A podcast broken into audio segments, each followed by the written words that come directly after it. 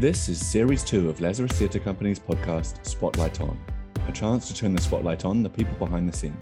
We'll meet the performers, the creatives, the collaborators, as well as those who inspire and provoke our work. Welcome to Spotlight On. Hello, I'm Gavin Harrington Odedra, producer of Lazarus Theatre Company. And I'm Ricky Dukes, artistic director of Lazarus Theatre Company. Hello, Ricky, how are you? Hello, Gavin. I'm well. I've just had a mince pie. Did you? It's not even yes. December yet. No, it's not. But it, I, I, like to think of it as a sort of an advanced booking, if you like. you know, just something to look forward to this Christmas thing. I'm just not sure what to do about Christmas decorations, really, because as avid listeners will know, uh, an extensive restoration of the building. it seems like is undergoing. It's not really. It's just a can of magnolia, but uh, the house is still being. Rec- I see the house. It sounds like I'm living grounds or something, don't I? and the the flat I live in is being redecorated, but it's still not finished because apparently there's a national shortage of carpet or particularly right. of this color of grey carpet anyway. so um, that's ongoing. But I so I don't know whether I'm going to do Christmas decorations because I don't know whether there'll be any carpet in the place. But um, I thought, you know, mince pie, see if it gets me into the festive mood. And so far it hasn't. But oh. it's early days. I've just I've just had it before we come on air. Well, I feel like the weather's certainly turned. So a mince pie in this weather, you know, snow up, snow yesterday, um, certainly certainly makes sense. I think. Um, it was incredibly cold over the weekend. I don't know if I've told you, Ricky, but I make gin. One of my, one of my you have mentioned it. yes. one of my jobs. I know you don't like gin, but one of my jobs is making gin. And over the weekend, we did two Christmas markets selling our gin, and it was incredibly cold. Is um, gin particularly festive, or what, are people buying it for presents, or well, just these, to get pissed, or yes, happening? they're buying them as presents. It's uh, so I I live in well, oh, I don't know if I want to tell everyone this. I live in Crystal Palace, um, the lovely Crystal Palace, and so they were both local local markets. So they're selling local gin to local people. That's what we were doing. Um, yeah, it sold well, really sounds well. like a political slogan, that doesn't it? local gin for local people. Vote Brexit. Yeah. Um. Anyway, yes. Oh, good. Yeah. I know. I, am not a fan of gin. I won't tell the listeners uh, my awful experience with gin, but uh, just the smell makes me feel a bit strange, actually. Yeah. So if you could make something else, that would be good. I'll, I'll have a think about what. I can definitely pies. make a good Why cup of tea. mince pies? Oh yeah, yeah, mince pies. Don't they have alcohol in them though? Yeah, I guess fine. I, alcohol's fine. It's just gin, right? Okay, good to know. Well, Ricky, this week we talked to Lazarus associate and actor David Clayton. David was born in Germany and has been living in the UK for a number of years now. He trained at Royal Central School of Speech and Drama. And we first met David when he played Canterbury in Christopher Marlowe's Edward II at the Tristan Bates Theatre in 2017. Give me the paper. He then reprised the role in the transfer of Edward II to Greenwich Theatre in 2018, followed by the role of Bottom in William Shakespeare's A Midsummer Night's Dream, also in 2018, Trinculo in Shakespeare's The Tempest, and Guard of Herodias in Oscar Wilde's Salome, both at Greenwich Theatre in 2019, and then Macduff in Shakespeare's Macbeth at Greenwich Theatre in 2020. And for many of these productions, David was also movement captain. David, thank you for joining us and welcome to Spotlight On. Thank you very much for having me. And uh, thank you, Ricky, for reminding me of that paper moment that I'm sure we'll talk about later. um, before we before we start, David, we do need to let the uh, the listeners know that they might hear some barking. Is that correct? Yes. So I'm currently dog sitting uh, Ned, the Irish Terrier puppy. He's about nine months. Uh, he's just had a big nap and he's pottering around. So if there's any barking or strange noises, I'm going to blame them on him because he can't defend himself. Great. Okay. We are, we are now not, have been forewarned. And it's not me and the mince pie. just I, clear. I do just want to throw in. I don't think it's too early for mince pies. I'm very much with you. Uh, good, they, good I, I, kind of I find all the Christmas stuff coming early a bit of a nightmare, and mince pies are one of the few things I can tolerate before December. Well, Ricky, you have been validated. There we go. Should we dress him in something else? Oh yeah, uh, David, how have you been since since Macbeth? What have you been up to? So obviously Macbeth was uh, the final show was at the start of March 2020. So like many of us, I spent a lot of time at home.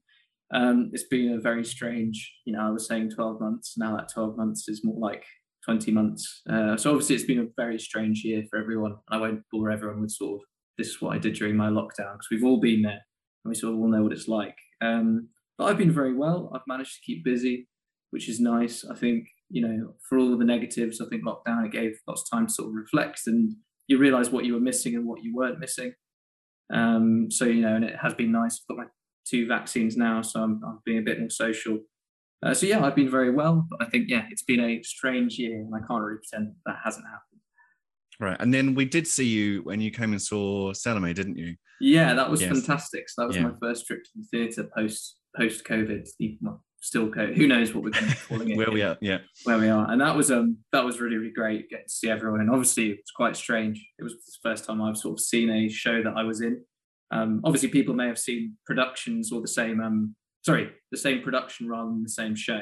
So obviously recognise a lot of it. Obviously Jamie was still in it, and so that was really really interesting. It was um it was a really nice experience. I was a bit worried about it. I was sort of like, uh, obviously, I had that experience of like, oh, I wish I was still there. But um, but no, it was really great to see. I thought it was a brilliant production. The space was great, and it was obviously great to see everyone and have a beer afterwards. Yes, it's always good to have a beer afterwards. um, have you always been a performer? So I've definitely always been a bit of a joker and a clown. I sort of, you know, I was a, a relatively disruptive child. Um, but I sort of first got into performing sort of in, on the stage uh, GCSEs doing drama. And I remember at the time sort of thinking, why have I done this myself? Because I was actually, the idea of getting up on stage, I was absolutely terrified of. Um, but it was such a confidence boost. It was the Bacchae. That was our sort of end of GCSE show. I was playing Pentheus and just got an absolute kick out of it. Really, really enjoyed it. So kept that going through school. And then at university, sort of quite reluctantly, I was dragged to an audition for Trainspotting uh, by an old friend from school who was really into their drama. And I was sort of like, oh, okay, yeah, this will be this will be fun, and I won't get in because I'm a first year and I don't really know what I'm doing. And sort of I got into that, which was really exciting. And then I just spent my university mostly doing shows. That was I was very much one of the drama kids, and people were always very surprised when I wasn't studying drama. And then I auditioned for drama school because at the end of the year, at, at, well, the end of the three years, I sort of realized, wow, I really, really enjoy doing this. And people keep telling me I'm good at it. And if, if I can get into drama school, that's quite a good sign. Uh, sort of, that was my sort of cast of the die. That was like, well, if I get in, then I must be doing something right. And yeah, went got into uh, Royal Central for uh, their classical masters one year, not the three years. I couldn't have done another three years of education. I think it would have gone absolutely mad. Yeah, six years is a long time, isn't it? Yeah. Especially when you're 22 or whatever it was.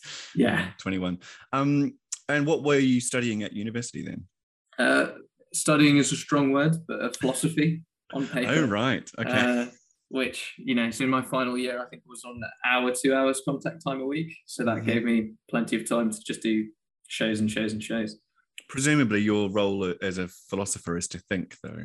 So you, you know, you, so, solo it, time it, thinking. Didn't do much of that, to be honest. okay, um, and what drew you to Royal Central? So obviously, I think the obvious one is the reputation. Um, you know, you was it Royal alumni. then? It was just it just right. turned Royal, uh, which they were very very keen on all the branding. You know, it wasn't Central, it wasn't Central School of Speech and Drama. It was Royal Central School of Speech and Drama. To be fair, I don't know what the process of becoming a Royal Drama School is, and I imagine it was pretty difficult and time consuming. So once they got it, they probably wanted to use it at every opportunity, which they uh, they did. But um, you know, it does sound good having a royal in front of it. And uh, yeah, I I absolutely loved it there. I I had a really good time. I think you know, but I think I was what I was about to say. I'm going to stop start that sentence again, so it actually makes sense and is a sentence. Uh, there's loads of things that I would have done differently afterwards, but I think everyone has that experience with pretty much everything in life. I was um very concerned with being liked by the teaching staff. And I wish I'd sort of just gone with it a bit more and spent less time worrying about, oh, did I do that right? Did I get that right? And sort of remembering it's a learning process because I think it's very easy in performative things to get very, it's hard to disconnect yourself from what you've done. Maybe that in a different educational area, you know, just go make the mistakes, learn the lessons, move on. Whereas I found myself sort of going, oh, I should have done this, I should have done that. Why did I do this? Uh, and just remember that you're anyone I give this advice to anyone going or at drama school, remember you're there to learn. They're there to do you a service. You're not there to prove yourself. It's about what you're getting out of it. It's the lessons you're learning. Uh, and I didn't didn't quite have that awareness. I was a bit you know, a bit younger and a bit more worried about what people thought of me than I would be now. We spoke to um, another actor that we've worked with a lot, uh, Colette O'Rourke, a couple of weeks ago, and she was saying that um, she she wanted to go to drama school and wanted to wait because because she felt she needed some experience or to be a bit older and and and maybe maybe that's what she's talking about there as well is that that experience or being a master's i was one of the youngest actually. Most of them most people are older and most people had some professional experience. And you know just the way that they approached it there was more of confidence there was more of that selfishness of like i'm here to get something out of it. And not that people there were selfish actually. I think we we had a really great ensemble and the teaching that we had on our course was very much geared towards the ensemble, which I think then was really helpful for the Lazarus work. But just in the sense of not being as worried. Uh, but I think that's difficult because, as well, you know, acting is one of those games. I think that the younger you get in, the you know, it's you'll get to play the older roles later. Whereas if you join later on, you can't. You know, there's there's certain roles that are just gone forever. Um, so I think it's a balancing act, and I, you know, it's a difficult one. I think, and you know, I definitely needed a few more years of maturity. I think if I'd gone age eighteen, I would have just mucked about really, and wouldn't have got. You know, I think there's a certain discipline you need, but you know, some people get there at different stages. Some people find it while they're there. Uh, I think everyone's everyone's experience is so individual, and it really depends on what you like. Um, yeah. And what was it about classical theatre that that drew you? So um, the way the masters there works, there's a classical strand, contemporary strand, and some people go in with a real, this is what I want to do. That's definitely the route I want to take. But you don't apply. You sort of apply for the masters on a whole, and they create the classes, and that's very much based on what they think you're suited for, but also you know the makeup of the class because they want to have like a good gender mix, good mix of archetypes, um, you know how people look. They don't want a sort of cloned class. Um, and for me, I sort of was up for anything. I was sort of, you know, just just teach me how to act. That'd be nice. Um, but actually, I'm really glad I did classical because I really feel that classical text has certain challenges and techniques that you need to approach it with that contemporary text doesn't. And it's much easier to work the other way than come from contemporary to classical. I think if you if you can do classical text, contemporary text will be a lot easier, whereas that might not be the case in reverse. And I'm sure people on the contemporary stream probably have a similar look at it. But for me, I just, you know, I do, I do just think classical text is really difficult and requires just skills and knowledge. It's a lot harder to intuitively act through it. And I know a lot of actors are maybe more intuitive, whereas I'm definitely an academic actor. That's I've always sort of you know, I've, I've never been one for like just feel it and see. You know, I'm, I'm not a feeler when I'm an actor. I sort of, you know, I, I, I very much about the context and the research and the this is what you know hitting those beats. Uh, but again, everyone does it differently. But I think for classical, you know, that's particularly useful. Do you think you got more of a grounding in kind of the, the history of theatre, or, or the, you know, the, where maybe you might not get that in a contemporary course. The yeah, hundred percent. So I remember one of our first lessons was uh, was I, am sort of like, oh, can I give away the trade secrets? And uh, anyone going to do uh, classical at Central, don't listen because this is like the first lesson. You're well. To be fair, it will just make you look very smart, or they'll ask, where did you find that out? But our first lesson was um, the first scene of Hamlet, and it was basically to analyze it and to, you know, just to absolutely everything about it we'd, we'd go into real, real large depth. And one of the first lines, I can't remember, I'm very much paraphrasing, but one of them mentions that they're holding a torch or that it's dark. Um, and the purpose there is obviously these would be performed in the day, in daylight. So you need to tell people it's nighttime because you can't, the, the, the lights won't do it for you. And, you know, it's the spooky ghost scene. It's more spooky if it's dark. You have to tell people it's dark. And for me, that sort of blew my mind. I was like, oh yeah, of course. Um, you know, the way that the audience interacted was so different. And when you know that, so many more of the lines make sense. You know, they're like, oh, okay, actually, I need to spell this out. And you know, particularly in Shakespearean text, you know, they tell you everything, uh, which I think you know people come from contemporary. It's all about the subtext and what's not being said. Whereas Shakespeare is what's being said. They're saying. Don't worry about anything else because there's enough there. So yeah, definitely. How did you hear about Lazarus? So um, it was through Spotlight, uh, this sort of Spotlight casting notice for Edward II. And weirdly, I you know I'd, I'd, studied classical, but up until that point, I hadn't done any classical work at all. Um, and so you know, I, I'll be entirely honest, I didn't know much about Marlowe at all. Um, but you know, I love the historical plays. You know, it's a really interesting story in itself. You know, the story of Edward II. Uh, the ensembleness sort of attracted me. Again, it, it really reminded me of a lot of my training. I was desperate to get my teeth into some classical work. So that sort of yeah, really leapt out at me. So you played Canterbury in yeah. uh, in, in Christopher Marlowe's Edward II in 2017. That's the first time we worked with you. Do you remember that process? Oh yeah, it's it was sort of the benchmark that all further things were measured against. It was a truly incredible show in so many ways, and I could talk about it for hours and hours. The the rest of the cast and the ensemble, it was such a the standard at which everyone, the effort that everyone put in, the commitment uh, was just really really high. It was a real difficult one to meet. A very supportive cast, very hard working cast uh, just sort of, we were bouncing off the walls every day, getting stuff done. And the Tristan Bates is such an amazing space, um, and not one that I think people would immediately think of for classical shows. And for me, I just really enjoyed. You know, we we went into all the historical context. We made sure we understood everything. It was a really contemporary production, and uh, yeah, as I said, I could talk about it forever and ever. But it's obviously where I first met um, John, Luke, and Jamie. Uh, sounds like I was going for the Gospels there, but I wasn't. um, and you know, I, I, had you know I got to work with them multiple times, and that was the start of a real sort of both professional friendship and like personal friendship with you know you guys, them, like Lazarus as a company. It was a real uh, for me. It was like a real benchmark moment of my career. Mm-hmm. And had you worked much? Uh, so uh, any for anyone who didn't see the production, um, the the design was this series of of squares on the floor, and and I remember in rehearsals, Ricky was very specific about where you were supposed to stand. Had you worked in such a uh, while it was a contemporary production, such a specific or stylized production? Not nothing on that level. You know, we literally had a grid to sort of explain this to anyone listening. We had a grid, and so for each scene, it would be you know I move from G five to B seven and then at that next scene change. And I think you know some people might find that really restrictive, but actually it was so freeing.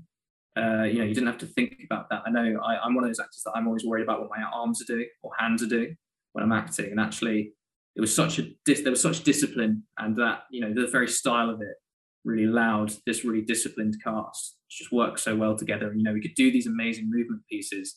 Uh, it was choreographed, and I think a lot of people, performers particularly, when they hear about stuff like that. They're like, oh my God, that must be so stifling. You know, where's the creative freedom? And it's actually, you know, it's just one less thing you have to worry about. Um, and like visually, it was really interesting. God, I could just go on and on about it. Um, but no, I love that. And I've never really done anything quite like that. But obviously, it's something that we did use. We used it again in 2018. And just that discipline, you know, you take it with you, you know, just that real specificity. It is tricky, isn't it? And actually, when I'm working with actors in training, particularly when going through the text process that we've made in the company, and uh, occasionally, and it's very rare actually, but occasionally I will get an going, God, it's really prescriptive. Aren't the writers really prescriptive about what you need to do and where you need to be? And, and you sort of get, well, you could look at it as prescriptive, but I think it's about trying to create a fantastic framework.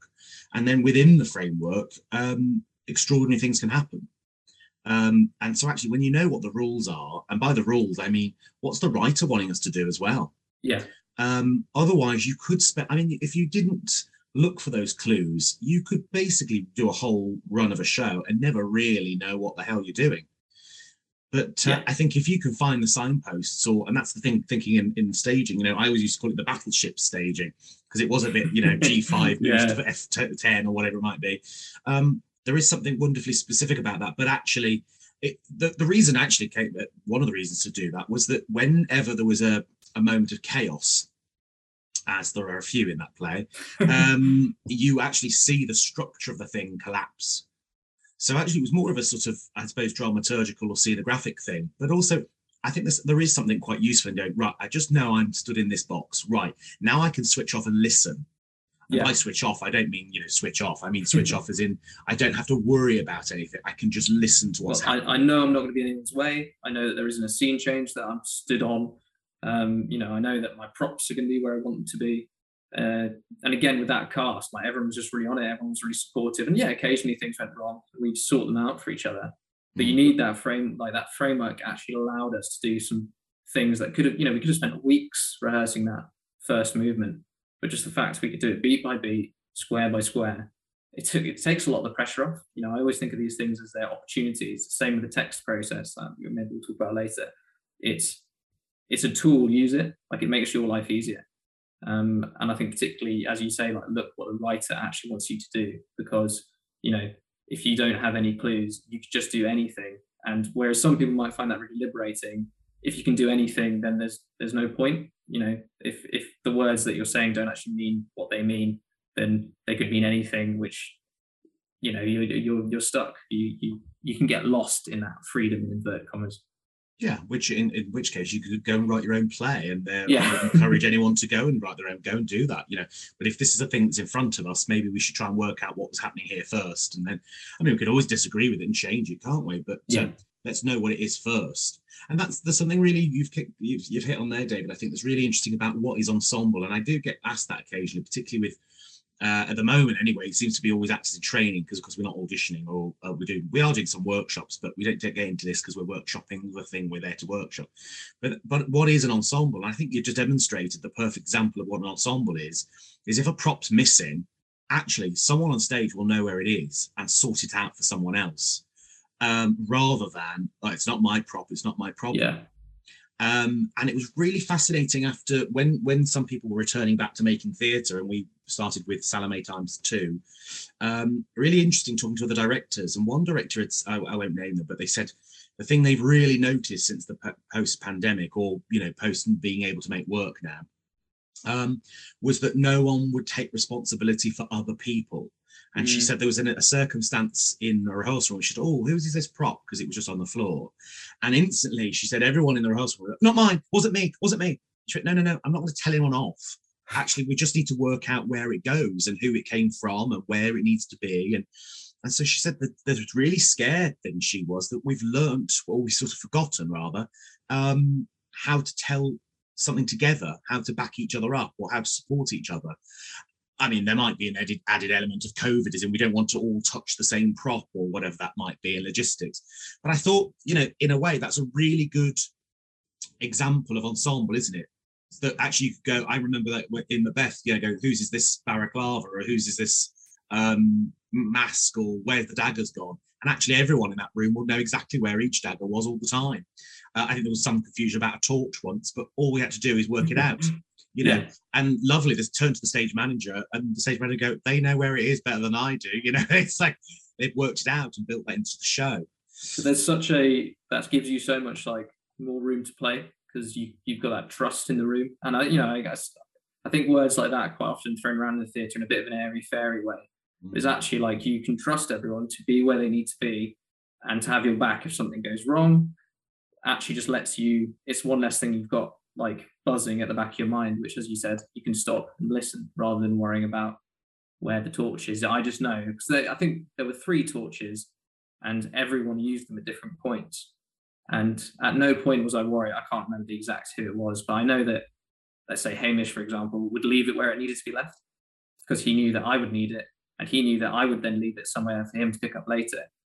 Um, I think there um, was one performance as well where a battery was running out and so, you know, if that was a non-ensemble production, there might have been panic backstage. But actually, whoever it was who put up the table just notified the ASM. The ASM just plugged it in on the props table, and the next actor picked it up, just unplugged it, and took the torch. and actually, that could have been in other shows I've worked on in the past uh, that's not been so ensemble. You might have had to do a whole rehearsal of working out who's got the, a torch rehearsal. Well, I don't want a torch rehearsal. what a waste of time, you know.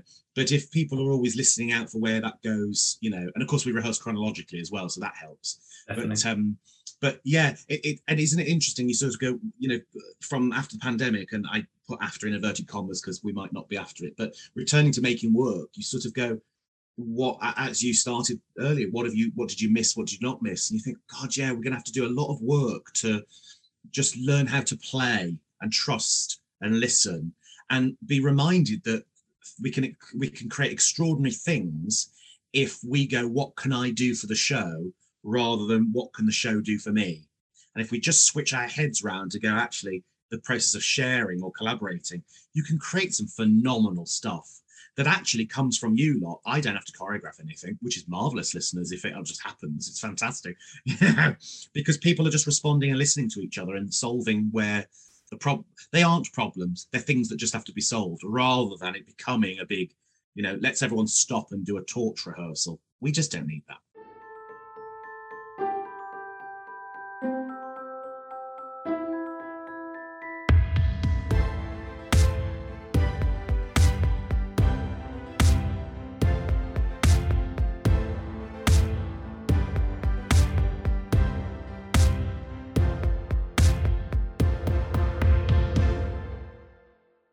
Then you transferred it with the second, so the same production. You transferred it to the Greenwich Theatre in 2018.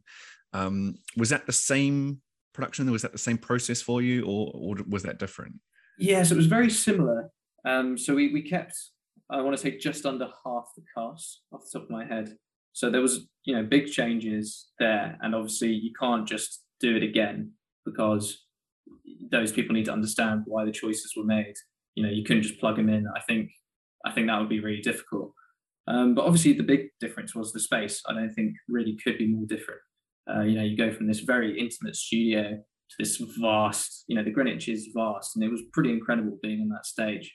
And uh, that was where the infamous "Give me the paper" moment happens. There's a scene where the nobles have sort of all gathered and they're signing this petition, basically to say to king, "Gaveston, your lover, we want to get rid of him." And we'd all sign it. And one of my lines was, "Give me the paper."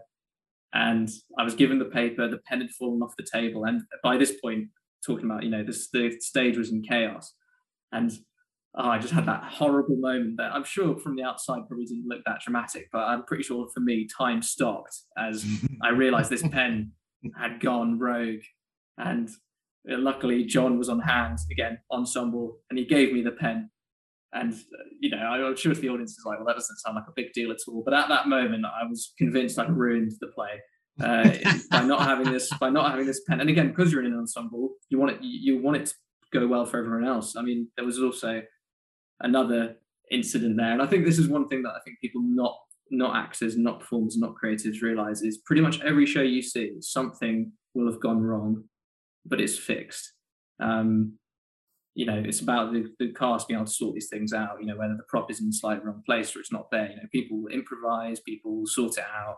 Uh, you know, line a line might get dropped here or there. And we had this big piece where we at the start of the play we undressed the king and put him in this sort of new, more extravagant uh, set of clothing. And it was this very quick, very precisely timed event. We, John Slade and I, um, undressed and dressed someone in, I think, not much, a few bars of music. It was an obscenely short amount of time. And uh, basically, we you know, pulled his trousers down, pulled the new trousers on. And I didn't hmm. realize that I'd pulled his underwear off when I put the new trousers on. And later on in the play, we undress him again, and he's there just in his underwear. And I'm actually the person who pulls his trousers off. It's he's, you know, he's sort of all the trappings of his um, reign are taken away from him. Anyway, I realized that he's not wearing any, any underwear, so I pulled his trousers back up.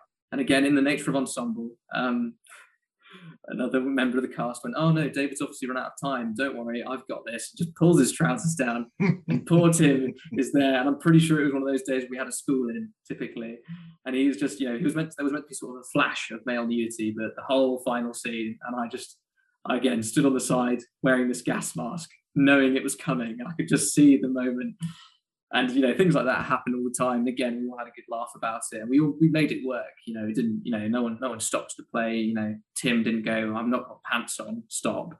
Um, you just get on with it. But moments like that, you know, they really stick with you, and I still laugh about it. And what a trooper, Mr. Bloor! What a trooper! you know, just keep on going. Yeah. I remember that um, show report from the stage manager coming back because I wasn't there for that performance and seeing that um, the underwear had been taken off accidentally and just not really knowing how to how to respond to it. The, the one that always got me is I didn't realize that again because it was so fast, you know, trousers on, trousers up.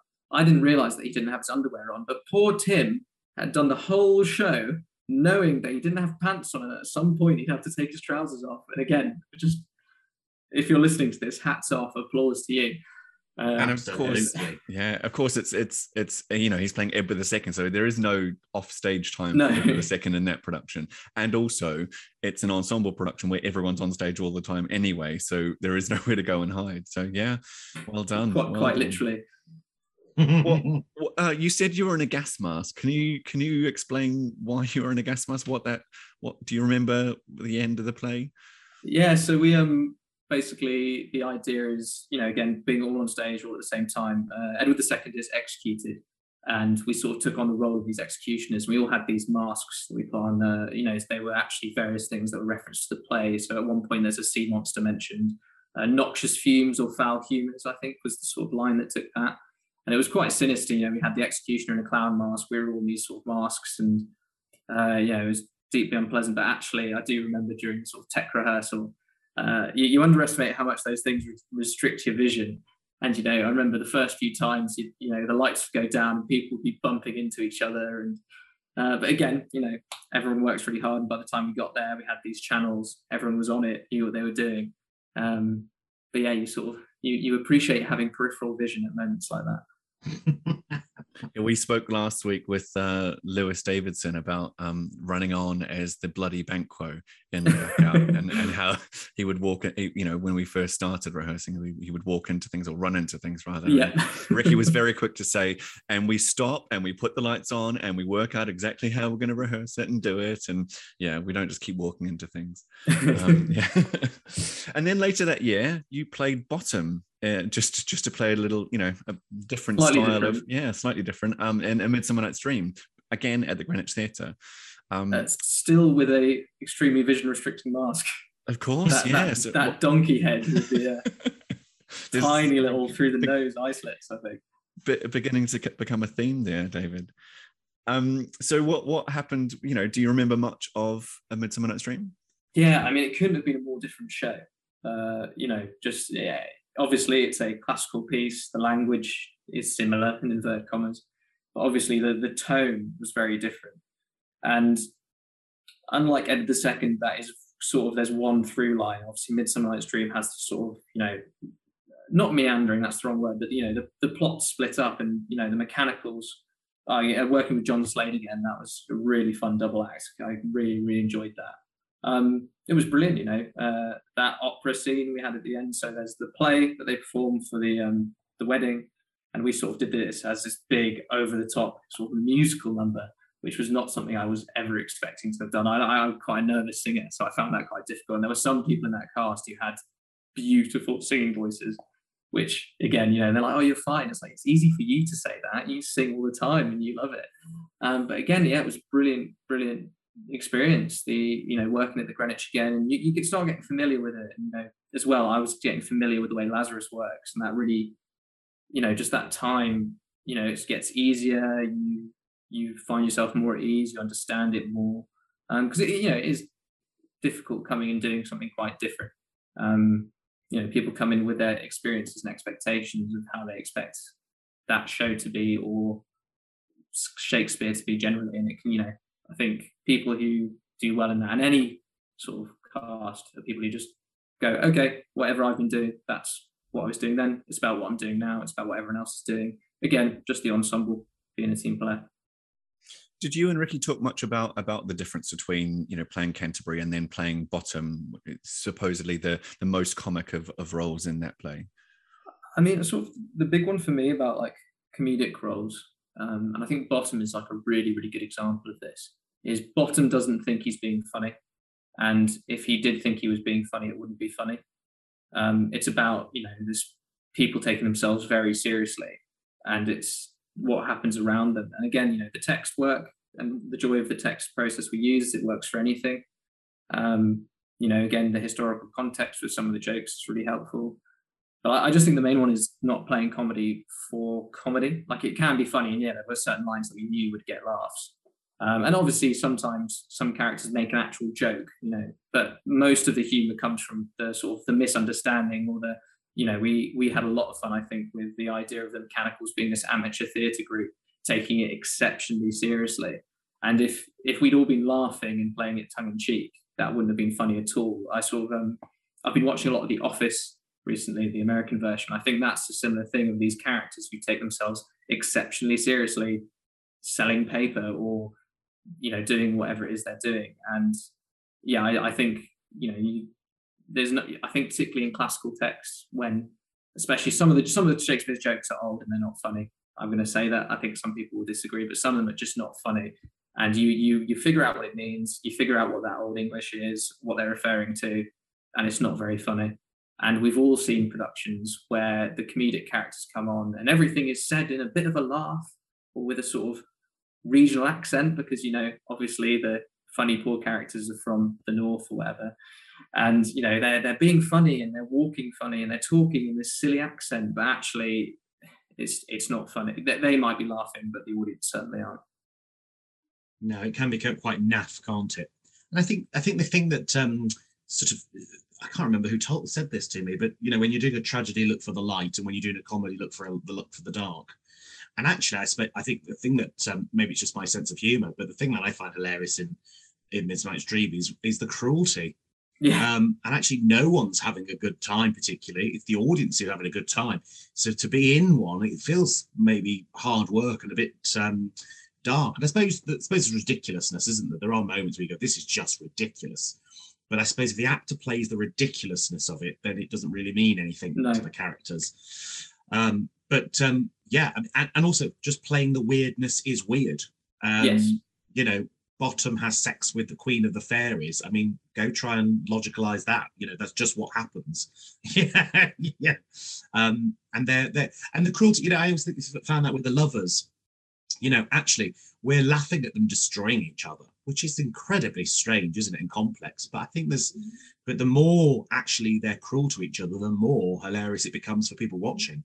definitely and you know they need to be feeling the hurt and you know that's the the tragedy and the, the humor is this horrible love triangle and that's people just having a bad time it's you know people being heartbroken and jealous and but that is quite funny I guess that's why slapstick was such a big, big part of cinema during you know the early early life of cinema was that people were actually hurting themselves. People were actually doing you know slapstick was literally people hurting their you know themselves and and people were laughing at that. Um, so I guess that's you know that same tradition of of laughing at other people's pain. Um, i think it's a very british thing as well i think we we we like that humor it's sort of i don't know i was about to say people getting their just desserts but actually usually it's people who don't deserve it but it's it's normally isn't quite tragic, isn't it? Yeah. Yeah. Um, you you mentioned a couple of times the the text process that um, you work with when you're working with Lazarus. Um, without giving away too many of the secrets, can you just explain what you mean by text process? So I'm trying to think of how I can do this quickly, not referring to the script. But basically, to sum it up really simply, it's looking at the punctuation and looking at the sentence structure, which is where you control breath, where you control um, where emphasis goes, and particularly for what can be very dense classical text, it really helps break it up. And I remember Ricky actually saying this one time, like if you ever you can do it, like it, it can take hours, but if you're in a real rush, if you get given like a page, you can just flick through it and it's real sort of it's a bit tick boxy. And again, I think yeah, I can see why people say, oh, it's very prescriptive. It doesn't sort of let you do that. But going back to what we said, is it gives you that freedom. You know, just it helps with the clarity, it helps with the breath. You know, you're looking at what's being written. It I can't, I can't, I'm, I'm sounding a bit naff. It just it just does a lot of the work for you. It, it helps you understand the words that you really need to hit, where to put the emphasis on. Uh, it stops you falling into your own traps. Um, it helps link the ensemble. Again, everyone's speaking in a similar way, which I think is one of the reasons it's really accessible. It's one of the things I've always really liked about Lazarus shows. You know, we'll get big school groups and they'll understand what's going on. And I remember certainly seeing Shakespeare when I was a teenager and not understanding what's going on. And I think the process, the main thing is it helps you understand. And it doesn't matter if you give the most emotional, impassioned, you know, Hamlet speech ever. If people don't actually know what you're talking about, it doesn't matter. I think, you know, if you're doing any, as long as people understand you, that's most of the battle done. And that really requires you understanding what you're saying, right? So this this process helps you do that. But also you have to do a bit of homework. You have to know what those Yeah. words. You can't just use the punctuation. You've also got to know what the words mean, don't you? Yeah, definitely. And sometimes, mm. yeah, you'll feel like a right idiot when someone says, "Well, what does that word mean?" And you you sort of thought you knew, and then you have to explain, and you feel like a child swearing, who's asked what that word means. and again, because we, we rehearse as an ensemble, there's and I'm making this sound as if we're really horrible to each other, but we all do it. Like, and, you know, I don't think I've ever been in any rehearsal process where everyone's got it right every single time. But um, that's important because the audience certainly won't uh, forgive you if if you're not making any sense. So I'd much rather someone in the rehearsal room says that's crap than the audience because they won't say it either. You know, a reviewer might you won't really know that you've understood something until you've had to then explain it or teach it to someone else. Right? Exactly. So that part of that process is getting up and saying the words in front of everyone and having them that communicated to them because that's that's the job of an actor, right? To communicate yeah. with the audience. So if you're not able to communicate to the other actors in the room, then there's more work to be done, I guess. Definitely. Yeah. Right. Then we moved on to Trinculo in Shakespeare's The Tempest in 20, at the start of 2019. So that again potentially could be called a, a comic role.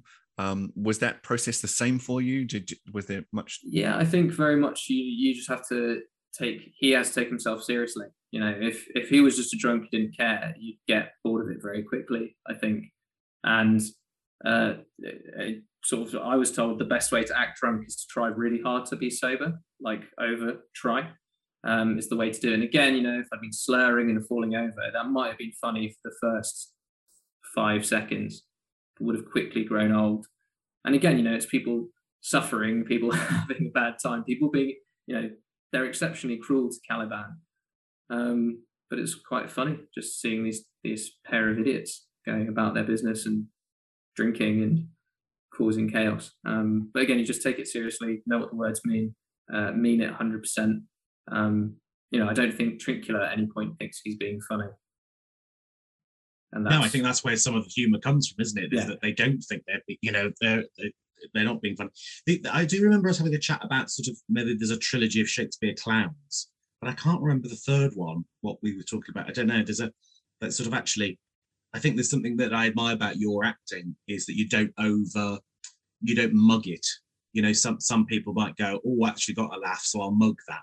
Actually there's sort of a clarity of their of, of the person. So so actually I think I, I don't know whether it was a surprise for people you, you knew that you're playing, oh, I'm playing bottom or I'm playing Trinculo, the fool, the sort of the the, the joke character perhaps. But I, I certainly know people who went, oh, Dave's bottom. And that was a bit of a left, you know, that's a bit of a, left, a, a, a curveball, really. Um, and I don't know what people expect those roles to be. I, I, I don't know whether big bumbling idiot or whatever. I think people with Shakespearean roles, they do sort of, again, they have an idea of what it is in their head. But if you had to articulate it, it can be quite difficult. I think, you know, especially the more famous roles, but I think Bottom's a big one. Uh, any of Macbeth is another example. Like we've got so much culture around it. You know, everyone's been exposed to it. Everyone has an idea of what the witches might be like, what Bottom's like, what the fairies are like. And again, some people, when it doesn't match their exact expectations, get a bit cross. But I actually mm. think because these things are so old and they've been done so many times. You have to look for the you know slightly different things to keep it fresh and interesting. And then what's brilliant about an ensemble is that, uh, and choral group of actors is actually the joy is from a director's point of view is I don't really have to think about that. I just go, well, actually, who's in the company at the minute? Who's going to come back on the next show? And go, right, let's start slotting people in. So it's not thinking, oh, oh you know, what would Dave bring to Boss? Just go, well, that makes sense. He's in the company. That's one of the roles going. Let's try it. And so actually, I think you could be way more experimental. And I think when people think experimental, they think we're sort of rolling around the floor with a bucket of sand. I don't mean that sort of experimental.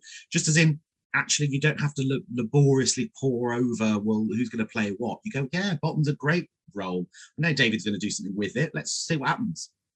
And that's um, also really great as an actor because I know, I know, you know, so many people get pigeonholed and they feel that they're always doing the same thing.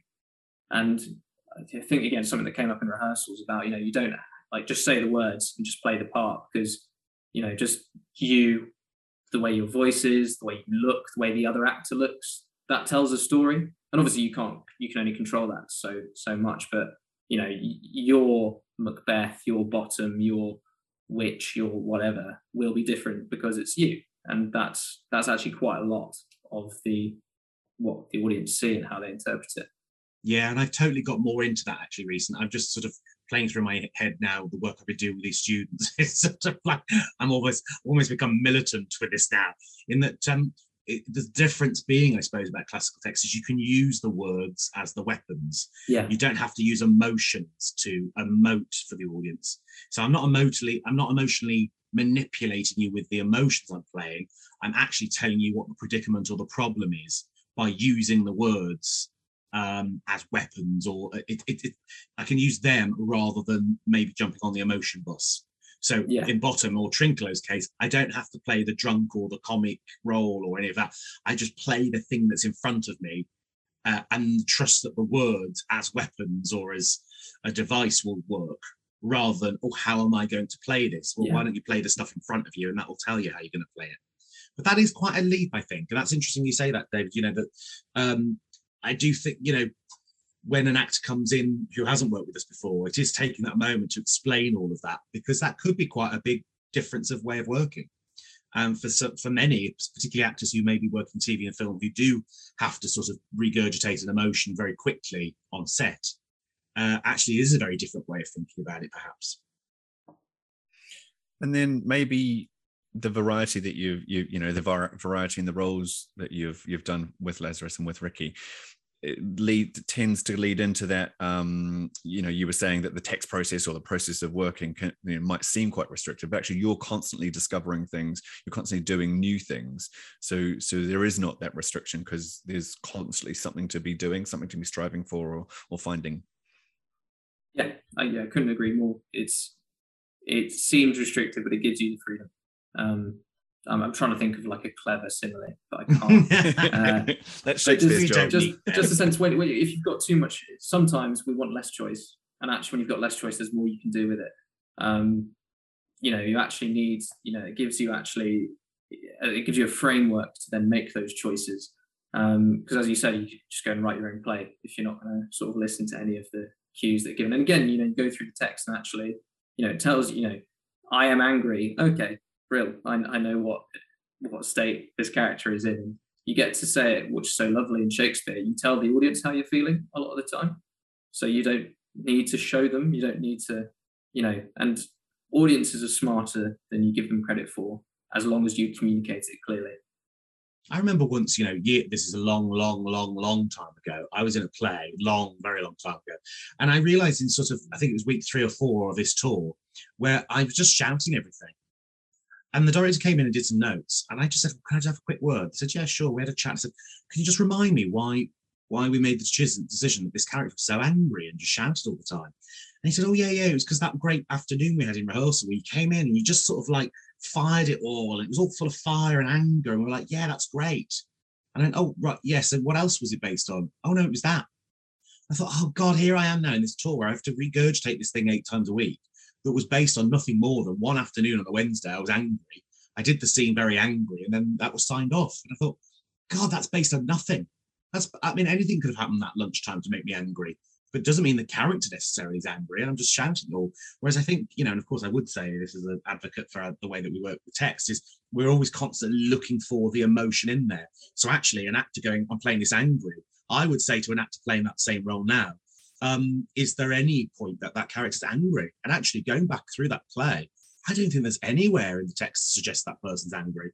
And so, no wonder it never landed. No wonder I felt like I'm never really accomplishing anything because I was in the complete opposite direction. Because one afternoon in rehearsal, I was a bit pissed off. That's a terrible thing for a decision to be based on that you then have to do eight times a week. Um, but hopefully, I think there's always something, as you say, to, to discover. But working out who these people are, who are these Yeah. people? You know, finding the clues that the writers put in the text first. And yeah, as I say, you can decide to go the opposite way if you want, but we've got to understand what's there first. That's quite tricky, isn't it? You do have to put the work in. You are a bit of a workhorse, Dave, aren't you? You will put that work in. I There's other. You know, other actors will sort of sit at the side going, oh, God, there's even more information. Whereas Dave's The always looking for the information. when you get the kind of critical mass, if everyone's doing it, you've got to get on with it. Like I think Edward, you know, the first or the second, I was like, okay, this is what I've got to bring. Everyone else is bringing this, I need to bring it as well. And actually, by being, by your hard work will rub off on other people, and it will make their jobs easier. And if you're all doing it together, it, you sort of just becomes, you know, the momentum will Mm. start doing it for you.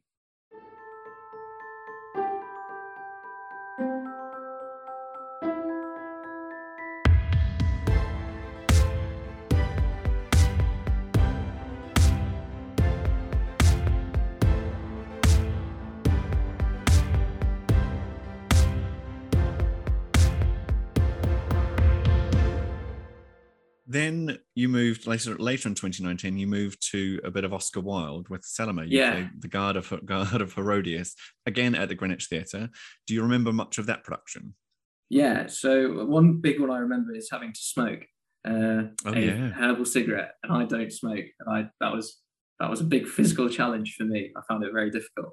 But again, uh, you know, his language is, you know, you sort of immediately pick it up, and it's closer to modern English. So you go, oh, that's easy.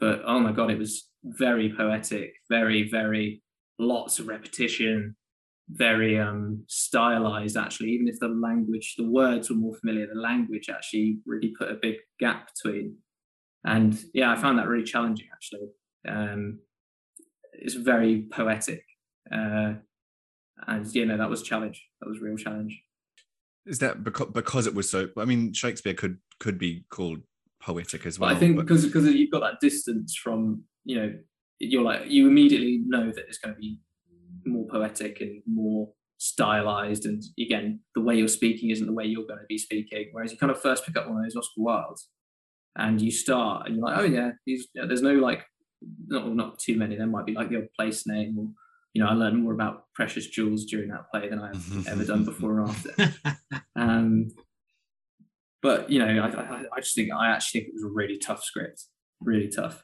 Um, there's lots of symbolism and symbolism in there isn't it which, and it, which- it's relentless. It is Yeah. relentless in communicating that. And again, people when they come and see a Shakespeare know that they've got to sort of switch on. You've got to like listen. If you don't like, you, you have to listen. And obviously, you have to listen with any play.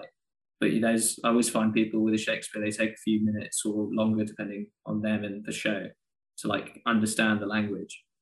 Whereas with the symbolism, it can it was such a bombardment of the moon and the jewels and the oh, it was it was like it's quite overwhelming.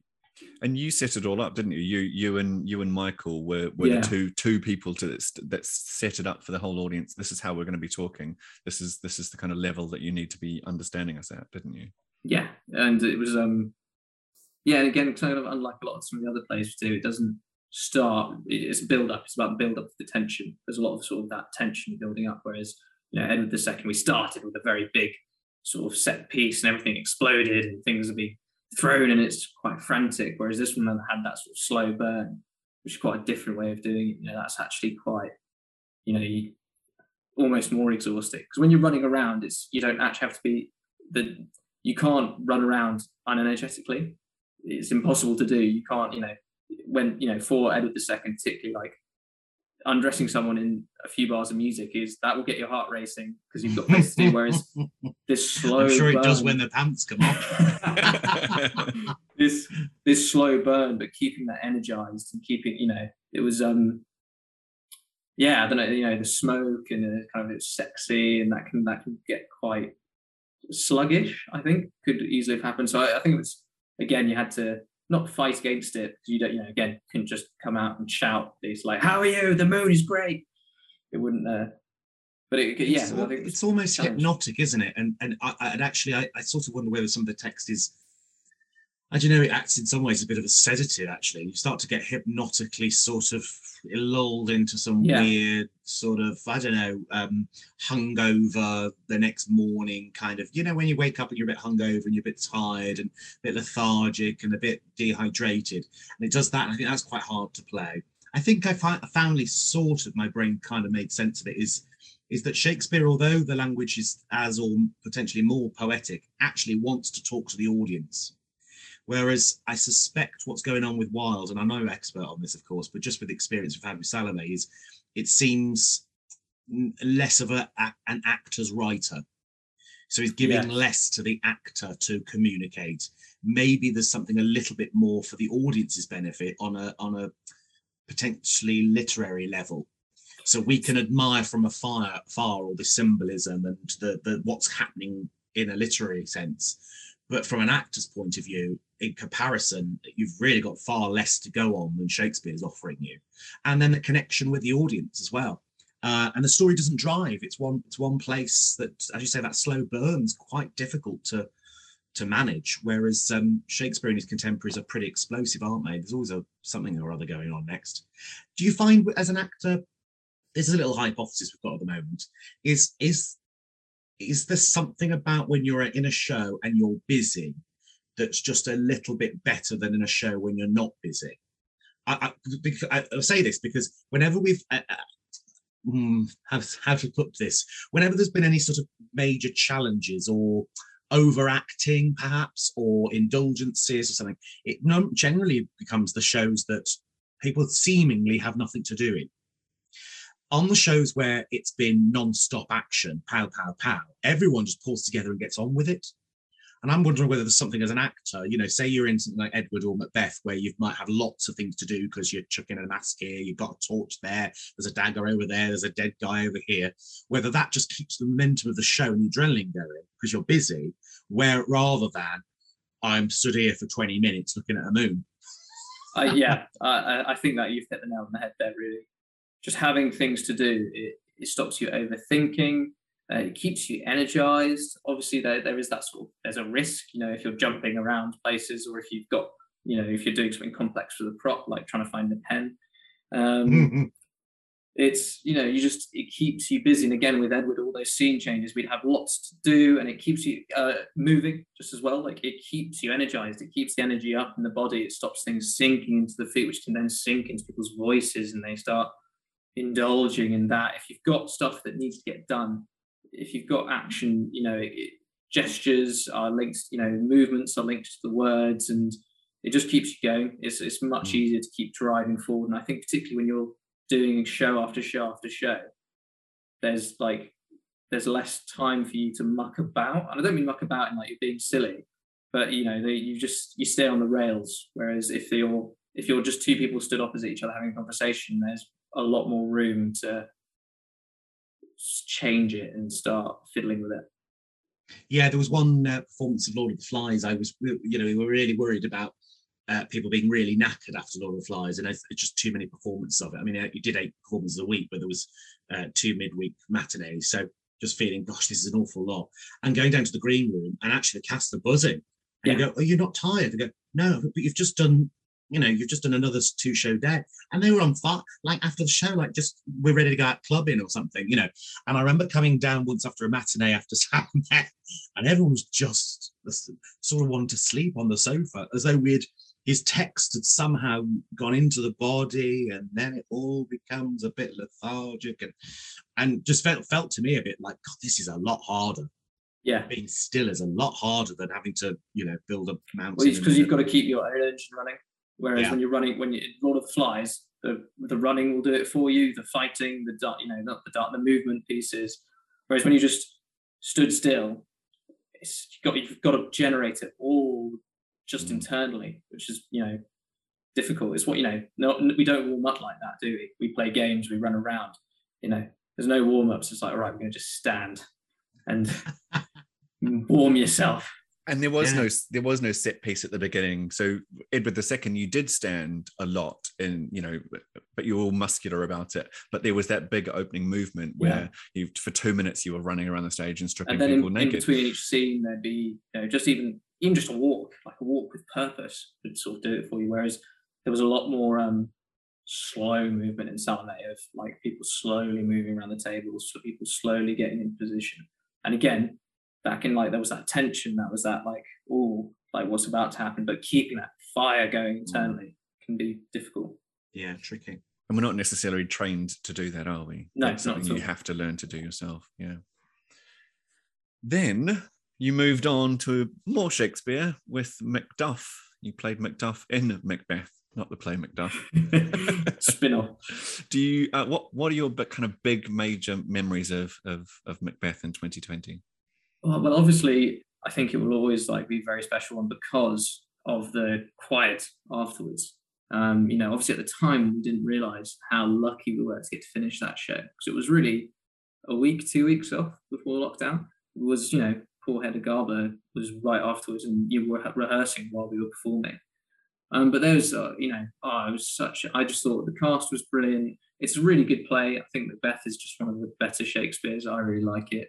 I think again, there's a lot going on. There's a, you know, there's interesting set pieces. There's violence. There's witches. There's you know, people like that. It's exciting. It's different. Um, I, I'm trying to think of sort of a specific. Um, so I say that, that you sorry, I say that you played Macduff, but you also played a witch, didn't you? Yeah, I did. Yeah. Um, which was yeah, really good fun. Our little trio. Um, that was Another really gas great. mask. Yeah, another gas mask. Again, getting that on and off was a bit of a nightmare. Um, and there was lots of there was lots of light acting. That was another one that we had to sort of do. But again, you know, everyone just brought their all and they did that. And again, I think this is a great example of what we talked about earlier. All those bits, um, you know, the ending when Macduff is, you know, hunting for Macbeth and they're about to fight, generating that, it's all, you know, it all makes sense. The scene that was a bit more of a struggle was um, obviously with the king going down to England and trying to convince him to come back to rescue Scotland. That was a lot more of a, you know, the two of us stood having, and everything was with the words. There was no action and generating that and keeping it going. You know, we, we did, you know, two of us be like, ah, we need to, and but eventually we, got there. It just was a bit harder work than when, you know, with the running around and the chasing. kind of And it's the longest going scene in the play, isn't it? yeah, you know, and you go from a loss of action, there's been a murder, to, you know, and again, the this kind of text can be quite alien. You know, talking about, you know, very medieval, well, Renaissance virtues that might not communicate quite as well then. Again, that, I think that Shakespeare doing, you know, doing what Shakespeare does, and and and what his genius is that that play is written where, where the scenes get shorter and shorter as the play goes on, and then all of a sudden we have the longest scene in the play in that last third of the last third. Yeah, um, really kind of cements that. I mean, it's a horrible scene as well, isn't it? He get, Mm. Macduff gets told that his little chickens are gone. Oh my god! I remember chickens. I don't remember any Yeah. oh, babies, his children. Yeah, his little. Chicks, his I'm sorry, your little chickens have gone. Oh, blimey! Yeah, sorry about your chicken nuggets. but uh, again in that production to keep you the motor running do you remember having to run through the Oh my gosh, the whole the whole back of the theatre, and again, sort of as well, you, you realise when you do it, actually you can do it quite quickly. But again, you know, sort of with that moment of adrenaline as you're going, you're like, well, if I don't rock up at the door on time, the whole play will be ruined because I can't get up these bloody stairs fast enough. And um, you know, we'd always get there early, and there'd be that like, oh, wait to leap out. Um, but yeah, there was lots of running around in that. There was lots to do, and I do think that helps. I do think that just makes it easier. You you know, it keeps you focused. It's those it's those moments where you know maybe in a more traditional show when you're backstage for a very long time that's when you can lose focus. Whereas if you've always got something to be doing there's always a prop that needs to go somewhere. If there's a change you know focusing on the action it keeps you just keeps you engaged and going. And it makes it makes your life easier.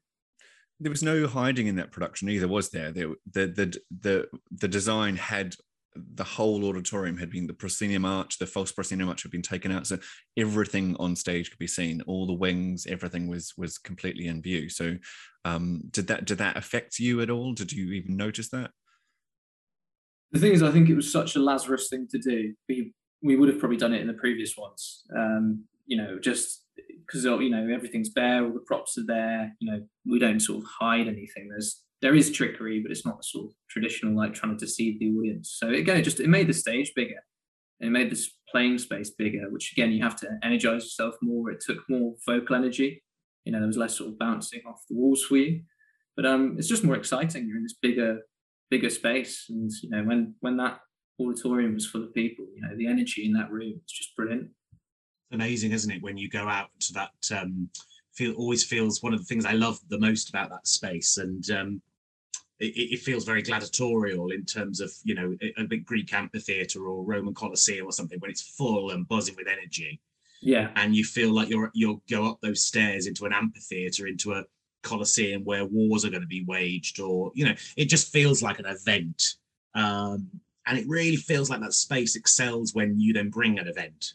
And uh, very happy that, that Beth did that because it felt like we brought the event filled the space and some, and that theatre said, "Yeah, you know, this this is what this is what I'm here for. Bring on, bring this stuff on." Uh, one of the things I wanted to ask you, Dave, was about um, as an actor, as part of the residency, working in the same space. Are there any uh, are there things in terms of maybe technically, but also um, I don't know, emotionally or connected to the space that you find pros or cons about working in the same space? Because as a director, I suppose, as a residency and as a company, it's been very important and it's been brilliant for me as a director because you sort of you feel like you really do know a space and then you can start pushing the boundaries of that space. um, and that's essentially you know one of the one of the biggest reasons why we want our own theatre space to be able to do that um, and to, to then be able to push the, beyond, beyond the boundaries of that. But I'm wondering how much that affects actors when you know the space a bit better by the time you've done show four rather than the first one. So I think on the positive, there is just the sense of you're more familiar with the space, which is always useful. Uh, you know, there's just less time spent getting to know the space. You're more confident in the space. You know, you kind of know where you have to pitch your voice. You know how long it takes you to get from A to B. Uh, just that familiarity. It's again one less thing to think about. Emotionally, like certainly, I will always have a connection to the Greenwich Theatre. You know, there was that like, oh yeah, this was where this happened and that, and those good memories are there, and you know, you remember that feeling with the audience. I guess my, my only sort of negative would be in a creative sense is you kind of start maybe putting up your own well this is what we did last time so we could do that again or well that didn't work last time so it won't work now uh, you kind of maybe your creativity is stifled a little bit. Whereas, you know, you go into a new space and all these new opportunities appear. Whereas, you know, when I go there, I see the staging for the stuff we've done. I see the entrances. I see the movement pieces. I see how it feels coming down. And I'd say I, don't think it's a huge disadvantage, but I could see that happening, getting sort of stuck in a well, no, no, no, that that won't work. Or oh yeah, let's do it like that, and you realise actually you've kind of already done that before. Um, and I suppose maybe... the key to that then is um, in an ideal world, having your own theatre or your own space, at least in which you perform, it doesn't have to be a theatre theatre. Um, actually, I suppose that's when you go, well, that's where you bring other directors in yeah. or other collaborators, other designers, and you say to a designer, look, you know, this is the space. What do you want to, what are you going to do with it?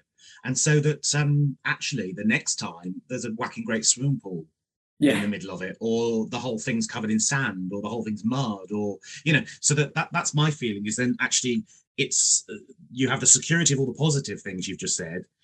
The the negative one, how do you combat that? Well, you have to respond to the space, or you don't have to, but maybe the point is that you bring other people in to respond to the space differently. Um, and and I think that's great as an audience, isn't it? You know, I always I always love walking into the Young Vic or the Donmar, and you walk in and go, oh look what they've done. You know, yeah. it feels the actual architecture of the building. The Almeida you get that quite a lot with, don't you? And I do feel a little bit of although we do strip things back, I do certainly remember people walking up who might not be familiar with our work, or even people who have seen it before, who come into the theatre and just are in awe of the cavernous space. Yeah, you know, um, I've never seen, you know, um, this is me being nasty about other shows at the Greenwich, but but uh, I, I, love that moment when people come up and they walk into space and go, "Wow!" And actually, what they're wowing is is a massive empty room, rather than you're walking in and going, "Wow!" at the show cloth. You know, we're wowing at the architecture of the building, the thing, the thing we're playing in. That's way more exciting for me. Going, you know, the the thing that we're the space we're playing in is the wow, not the funny whizzy piece of set I put in the way um, you know, just getting just having that energy. They're up for the play then, aren't they? They're up for this thing then because they're already excited about being in this huge uh, space, and that's certainly something I'm really excited about. Going back to live performance next year, is making that theatrical experience, not the play necessarily. It's the experience of walking into a space that's larger than us, a space that contains lots of people, you know, which yeah. I know is not very COVID, COVID secure, but just uh, hopefully by next April, we'll be in a place where you go, I can sit with 700 people, and experience this moment, this thing happens.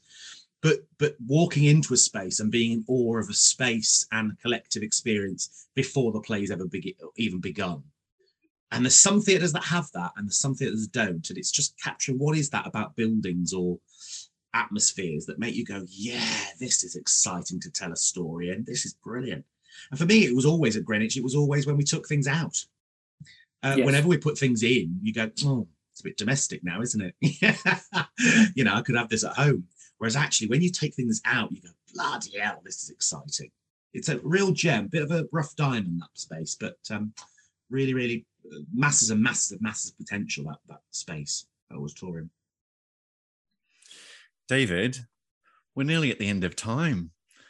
But I nearly have... at the end of time. What are you saying? There's an asteroid coming. Our time. We're end of our time. Oh right. Sorry. Yeah. um, but there was one more topic I wanted to talk to you about. Um, yeah. When I introduced you, I took I said that from a lot of the productions that you've worked with, uh, been in with Lazarus, uh, you've been movement captain. Can you tell our listeners what that what that actually means, what that entails? So I think in the simplest definition is you run the warm ups, um, which I think it's a bigger job than people realise. Um, you know, everyone comes in with their own baggage from whatever the day is, and every person's individual, and it's making sure that we're together as an ensemble. Uh, people are vocally, physically warm. Uh, it's also a bit of a pastoral thing. I think it's sort of. I think part of it is, you know, I've, I've done that work with the company a few times, so I kind of know how things work. And you know, people could come to me and be like, "Oh, I'm a bit worried about this or that," making sure everything's safe. Um, and it's sort of just someone to steer the ship when the director has moved on to the next project. Um, yeah, I think you know just keeping it tight, making sure everyone's everyone's feeling good, the atmosphere is good. You know, as I said, like you know, acting is a job, and you know it's about hitting the beats, but you know you want to make sure everyone is feeling safe and looked after, and it's you know just keeping a little tab on everything. I know we don't like to toot our own horns, but why do you think Ricky has kept asking you to come back and and, and take on that role? Um, I think yeah, the experience is part of it. It's always good to have someone who kind of again with the even just with the theatre itself, who kind of you know understands that okay, this is how we kind of work. This is what we how we like to do it. Um, I think as well, you know, I'm good at adjusting for different people. Uh, you know, listening to people. People did have different needs, and again, you know, people come with different physical levels, and being able to detect, okay, guys, today everyone's got the energy to jump off the walls, but everyone's voices are completely shot because we've just done tech week and people are knackered. Or it's like, okay, guys, we need to focus up, or actually we're all half asleep, let's wake up. And it's, you know, it's just having that that sort of tab on everyone in the room. And that and the ensemble really encourages that. You know, you're, you're aware of what other people are doing. And I think in other shows and other productions, you can go in, do your scene, kind of say your words at the other person, not saying obviously everyone does that all the time, but sometimes you can do that. Whereas in this one, it's like, no, we all need to be here together because if like one of us isn't bringing it, we're going to drag everyone else down. And it's just accessing everyone's like best generosity. Like, let's go, let's do that. Well, I think you've hit the head on the, the nail on the head there, Dave. Is generosity, and um, and that's what you are—a very generous actor on stage, but also as in a company uh, and as a person. I think that's um, wonderful to have in a room, right? You know, it's it's if you've you've got someone in auditions, uh, and actually, I don't think this is very much of a secret, really. But when you're meeting actors in the audition, you are really picking up their vibe, and um, and what makes a great ensemble player. Um, and it isn't the person with the biggest CV. Actually, it's generally the person who's the most giving, most generous, listens. That's such a basic quality, but people don't. But um, yeah, which is great. And of course, there's a big level of trust there as well, isn't there? You know, because you could be saying all sorts the moment your back's turned, you know. and there are other people who might be movement captains um, who um, do then start letting that power go to their head and start making decisions about things. You're like, hang on a minute, what's going on here? But um, yeah, I suspect that's what it is, really, isn't it? It's about generosity of time, but listening to people and then gearing them up. I mean, what a what a yeah, what a role. So, David, you're generous uh, you are responsible. Uh, you're a great actor. Are you competitive? Yes, I am. All right. Do you know what what's coming next? I, I do. I do. And I'm, I'm, yeah, we'll see. I'm sorry. I thought we were doing an appraisal then. I thought we were doing yeah, this. Here are your targets for the next 12 months. so coming up now is the 60 second challenge. Uh, if you've listened to the podcast before, you know that the rules are, of course, simple. All you have to do is answer the questions that I ask you. I'm going to ask you as many. I think you've just described any quiz show. It's all you do is you answer the questions. Yeah, that's why Absolutely. it's so simple. That's it. Yeah. This is it um, but we need you to ask, answer them as quickly as you can. Got we it. want we want you to answer as many as you can in 60 seconds. Got it. You, you can pass, but that question won't add to your final score. Got it. We'll add up your score at the end and we'll add you to the leaderboard. At the moment, at the moment, season two, the season two leader is Lewis Davidson on 14. So you 14's the number to beat. All right, I'm coming for you. Here we go. Ricky's going to be watching the clock, which I'm just going to get up now. And Ricky is also going to give us a lovely little. Uh, what have you got today for us, Ricky? Well, by popular demand, and by popular I mean no one's asked for it, um, the tape measure of time has returned this week. So not only does it me- measure distance, it also measures time for the purposes of this exercise. I'm thinking. I think one of the the air horn might be back next week. So stand by. Oh, la- last last opportunity for the tape measure of length and It- time. it may well be the finale for the Right. tape measure of time. Lovely. Well, David, are you ready? Uh, I mean, Ned. Oh, Ned's helping. Ned- Ned's, Ned's going to help. helping. All right. Okay. It's the dog, everyone, if you forgot. Ricky, are you ready? David, 60 seconds on the clock. Here All we right, go. Here we go. David, what's your favorite word? Boat, Dog or cat? dog, Beer or wine? beer, Sweet or savory? sweet. Where is your happy place? Here, If you didn't have to sleep, what would you do with your extra time? sit down. Horror or romance? Horror, Tea or coffee? tea. What's your party trick? Um, accents, If you could instantly become an expert in something, what would it be? uh, dog behaviour. Uh, what job would you be terrible at? Um, ballet dancer. Uh, if you were given the chance to explore the oceans, go to outer space, or visit 50 countries, which would you choose? 50 countries. What's your favorite book? Um, Game of Thrones. What are you most afraid of? Needles. Too hot or too cold? Too cold. What's one thing about you that surprises people? Um, born in Germany. And oh, there we go. Thank you, Ricky. Tape measure of dreams. That is time. Right. I I David. was, the, the dog has been, it was my cheerleader. He's done Yes, quite well. absolutely. Ned was being very Thank supportive Thank there you. with his tongue. Very supportive. David- Mysterious tongue action. How many do you think you answered? I want to say 12. Okay. Oh, it sounded lots more to me than that. Ricky, how many do you think David answered? I think he got 18. Oh, okay. Well, I can definitely tell you the answer. hey, thank goodness. and the answer is you answered 16 in. Okay. dun, dun, dun, 16, dun, dun, one, six. So we have a new season two champion. Top of the leaderboard is David Clayton. Absolutely. Congratulations. We are not worthy. I think that was a quantity over quality set of answers, but you know, I went with the heart. Yeah, absolutely. I mean, it's all about the instant response. You know, how else are we going to get the truth? so huge thank you, David, for joining us today. It's been fantastic to talk to you. David, are you on social media? Uh, I'm not. I don't really use social media, but what I thought is I can give a shout out for my friend who is a lot on social media. So Lovely. his Instagram is at Jake Wilson, spelled W L S N. Uh, he works for Match of the Day magazine. So if you like football, he's one to follow. Brilliant, brilliant. David, thank you so much for joining us today, and thank you for that little plug. Uh, yeah, he, he owes me one now. Thank you very much for having me. Everyone else, thank you for joining us and tuning in. We'll be back in two weeks' time with another Spotlight On podcast. Until then, find out how you can get creative and get involved by checking out our Facebook page, Twitter profile at Lazarus Theatre, and bits and bobs on our Instagram at Lazarus Theatre. All the details can be found on our new website, www.lazarustheatrecompany.co.uk. I've been Gavin Harrington Odedra. And I've been Ricky Dukes. Until next time, stay safe and stay well.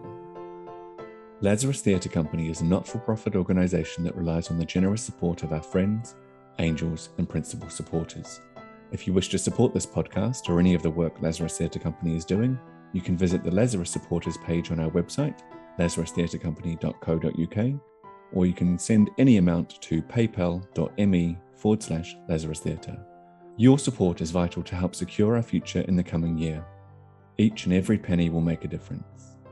You have been listening to the Spotlight On podcast hosted by Ricky Dukes and Gavin Harrington Odedra, produced by Lazarus Theatre Company. The music you have been listening to is composed by Bobby Locke and is from our 2016 2017 production of The Caucasian Chalk Circle by Bertolt Brecht.